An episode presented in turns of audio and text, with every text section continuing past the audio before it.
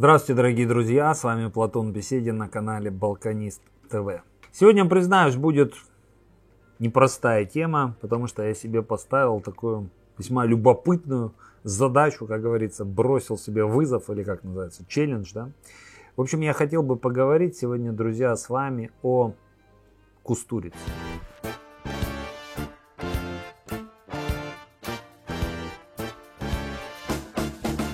Ну, сейчас вы скажете, сербское кино, о котором ты, Платон, все время говоришь, на Балканист ТВ, что ж ты только добрался до Кустурицы. Нет, друзья, я, во-первых, делал Кустурицу о Марадоне, но сегодня будет очень любопытный, любопытный, на мой взгляд, видеоряд. Дело в том, что я хотел бы поговорить о двух лентах, двух лентах Эмира Кустурицы. Первая – черная кошка, белый кот вторая, соответственно, по Млечному пути. По Млечному пути это последняя лента Эмира Кустурицы э, на сегодняшний момент. Или, как говорят, крайняя в кинематографических кругах говорят, крайняя лента, э, датированная 2016 годом, аж 2016 годом, то есть 7 лет прошло. Именно Кустурица сделал ее как режиссер. В ленте, в частности, снялась замечательная Моника Белуч. А вот «Черная кошка», «Белый кот», э, лента и прославившая, собственно, Кустурицу, лента, которая сделала его всемирно известным режиссером. Эта лента датирована 1998 годом. Это не первая лента, нет, были еще до этого картины Кустурицы. Итак, 1998 и 2016 год. Э, то есть между двумя данными лентами 18 лет. 18 лет это тот момент, тот миг, тот час, когда э, человек достигает совершеннолетия. То есть когда человек, ну, как считается, созревает, да, становится совершеннолетним. Переходит от там, подросткового возраста там, уже во взрослую жизнь. И вот действительно я посмотрел две данных ленты. Я, возможно, если будет такая, так сказать, оказия, запишу о каждом фильме по отдельности. Но я посмотрел две данных ленты с разницей в один день. Ну, специально не посмотрел, а пересмотрел. И, конечно, э, поражает на самом деле вот этот эффект от просмотра двух лент – между которыми 18 лет, одного режиссера, великого, безусловно, режиссера, этот эффект поражает. Ну что я вижу в э, «Черная кошка, белый кот»? Действительно, это замечательная работа с точки зрения динамики повествования. Это замечательная работа с точки зрения э, некой такой вот некой такой яркости. Это не олиповатость ни в коем случае. Да, это цыганщина, но это не олиповатость. Это очень яркая, очень динамичная, очень глубинная с точки зрения смыслов кино. По Млечному пути, то есть последняя на сегодня крайняя лента Кустурицы, это несколько иная история. Это такое очень размеренное, очень такое вдумчивое повествование. И, а, кстати, многие критики, многие критики э, главную претензию, чуть ли не главную претензию по Млечному пути обосновали именно тем, что кино затянуто, медленное развитие и так далее. Но на самом деле Кустурица и в по Млечному пути, и в, в Черное окошко Белый кот занимается плюс-минус одним и тем же – но есть одна существенная разница, что настолько изменило не только, я не скажу творческий подход, но не только мировоззрение, но, если угодно, мироощущение, миросозерцание человека. Но ответ, конечно, очевиден. А, дело в том, что Кустурица, мы знаем это, принял православие. И вот действительно по Млечному пути это кино православного человека. Это кино, которое интерпретирует, интерпретирует христианские мифы. Здесь и, конечно, э, ветхозаветная история, да, например, э, в двух героинях мы видим, ну я еще раз говорю, я, возможно, разберу это кино более подробно, если у вас будет желание. а, мы видим ветхозаветную историю двух женщин Адама, это, соответственно, Ева и Лилит. Мы видим а, прямые отсылки, ну, когда, если вы помните, герой Кустурицы Коста кормит медведя, это прямая отсылка, конечно, к Серафиму Саровскому, которому повадился ходить медведь. Здесь мы видим э, бесконечное общение героев э, с птицами, с различными животными. Ну, это вообще фишка Кустурицы, животные в фильмах. Фишка вообще балканского кино. И это, конечно, э, прямая отсылка к Франциску Осийскому. То есть много, много вот таких историй, много таких интерпретаций. Но ведь и черная кошка, белый кот это тоже э, препарирование, это тоже исследование мифов. Только мифов, лежащих, скажем так, э, наверное, все-таки в языческой традиции. То есть это исследование того, что составляет суть, э, суть одну из, скажем так, одну из компонент Балкан, да, потому что действительно Балканы это очень, очень э, разносочиненная, очень сложно сочиненная среда обитания с одной стороны, э, как бы вроде бы, да, говорят все плюс-минус на одном языке, но в то же время, да, что и порождает конфликт, хорваты, э, католики, э, сербы православные, боснийцы, мусульмане и так далее. Но в основе лежит вот эта вот языческая балканская мифология, лежит балканский архетип, если угодно. Это, кстати, очень хорошо показано э, в книге Ива Андрича «Мост на Дрине». Это замечательное полотно, которое... А, ну, Андрич вообще был таким, знаете, настоящим югославом, соединяющим, соединяющим в себе и хорватское, и сербское, и боснийское, и любое другое наследие. Но вот э, мифология, мифология Балкан показана, конечно, э, Ива Андричем блестяще. Не случайно, кстати, Кустурица а, у него есть в планах, но это не раз озвучивал, а, экранизировать это великое полотно «Мост на Дрине». Так вот, черная кошка, белый кот – это одна составляющая Балкан. А, составляющая языческая, если угодно. Ну, кто-то может там ее назвать там цыганская, еще какая-то. Некая такая, что ли, разбитная, разбитная балканская жизнь. Вот со всеми этими там стрельбой, с с этими колоритными бандитами, с этими, э, с этими, что называется, погонями, какими-то совершенно немыслимыми образами. Вот это вся такая фантасмагория, э, такая некая сюрреалистическая история.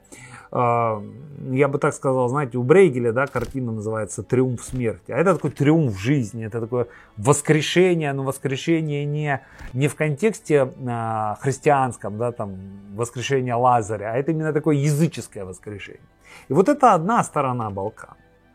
А по Млечному пути это, не скажу обратно, нет, конечно, не обратно, это вторая составляющая, вторая сторона Балкан. Потому что, конечно, Балканы без веры, без христианства, без православия представить невозможно. И вот удивительным образом выходит, что если сложить воедино два этих фильма, «Черная кошка» и «Белый кот» 1998 год, и «По Млечному пути» год 2016, взять просто их сложить, да, как некие такие составляющие, то мы увидим, я не скажу, что полную, полную панораму балканской жизни, там нет – но мы увидим э, некое такое полотно, да, не, не максимально объемное, не, не 100% полное, но полотно, по которому мы можем изучить Балкан. И мы увидим, что языческая традиция, э, некая национальная какая-то история очень тесно переплетается с православной с христианской традицией. Мы увидим, как одно вытекает из другого. Мы увидим параллели, которые связывают две этих ленты. Не только личностью Кустурицы, подчеркну, но прежде всего некими историями, прописанными там. И вот благодаря двум этим лентам, по сути, мы и можем попытаться расшифровать балканский код. Мы и можем попытаться понять, что объединяет и в то же время, что разъединяет Балкан. Это очень такой любопытный момент, очень любопытный исследовательский, даже я бы сказал, не, э, кинематографический материал для исследования, а этнографический, если угодно, даже так, историосовский, культурологический. И, конечно, это требует отдельного изучения. Но и там, и там мне видится основной лейтмотив, который Кустурица тянет все эти 18 лет. Вот я сказал, да, триумф смерти у Брейгеля, а тут действительно триумф жизни. То есть Кустурица всякий раз нам показывает воскрешение и конкретно взятого человека, и народа в целом, и, если угодно, территории, региона, страны. То есть основной лейтмотив двух данных произведений это то, как жизнь, вопреки всему, вопреки э, войнам, страданиям, льющейся крови, бандитским разборкам, предательствам, несчастной любви, жизнь все равно побеждает. То есть, что человек витален, что человек все равно, даже на этом, казалось бы, мертвом участке, при, казалось бы, всей этой абсурдности жизни, при, казалось бы, всей этой абсолютной э, где-то сюрреализме, а где-то таком совершенно мрачном, экзистенциальном видении, человек все равно способен не только жить, созидать, но и воскресать. Вот что объединяет два этих очень разных фильма. И, пожалуй, опять же, если сложить их воедино, по Млечному пути и черная кошка и белый кот, то Кустурица показывает нам выход. Выход и два наиболее важных, э, два наиболее важных и созидающих, созидательных момента человеческой жизни. По Млечному пути это, конечно, кино о любви. Причем о любви не... Да, понятно, что Моника Белучи, ты на нее смотришь и любуешься, но все-таки это кино о любви не в плотском, не в очень таком животном, animal магнетизм, как альбом Scorpions назывался, не в животном а, преломлении, а любви в высшем смысле. То есть Кустурица, Кустурица в, по Млечному пути в этой ленте он пытается, а, если угодно, уловить Бога. Уловить Бога в, в проявлениях вот этой нашей жизни. То есть, э, например, в природе, потому что мы знаем, да, что известное древнее выражение, что природа есть первое проявление Бога. И поэтому столько видов, столько видов Кустурица показывает, замечательных, там совершенно потрясающие, невероятные, красивейшие съемки. Вот все хвалят аватар, да, там за потрясающие спецэффекты, но э, разве это не красота, то, что явил Кустурица по Млечному пути? В свое время было такое замечательное, тоже очень красивое кино «Древо жизни». Да? Э, и, конечно, высшее проявление Бога на земле – это любовь вот именно в христианском высшем смысле. То, что говорит Иоанн Богослов, да, что Бог есть любовь, и пребывающий Бога пребывает в любви. Вот что хочет сказать Кустурица в, по Млечному пути. Не просто хочет, а говорит. Это первая, важнейшая, движущая, созидающая сила человека, позволяющая ему воскресать и воскресать снова. А черная кошка, белый кот при всей этой цыганщине, при всей этой э, яркости, это действительно невероятное кино, которое увлекает, просто закручивает как вихрь, знаете, как карнавал. Но ведь в глубине своей это кино прежде всего о дружбе, и не случайно главный герой там постоянно пересматривает эту замечательную а, хрестоматийную ленту Касабланка. Помните? Ну, ну, все, все знают. Да, и э, вот эта фраза, которую а, постоянно цитирует герой. По-моему, это начало прекрасной дружбы. Все мы помним. По-моему, это начало прекрасной дружбы. Ну а по Млечному пути это, по-моему, начало прекрасной любви. И вот, собственно, «Черная кошка», да, и там, и там фоном в двух этих фильмах война, разруха, да, пришествие смерти, да.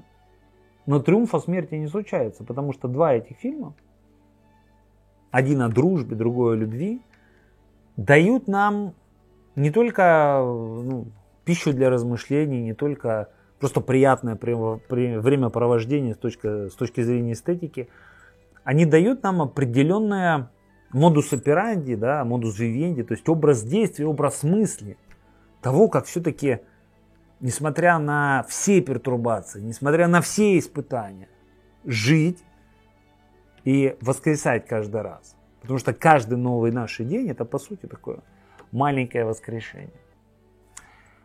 Вот что подумал я, пересмотрев два данных фильма.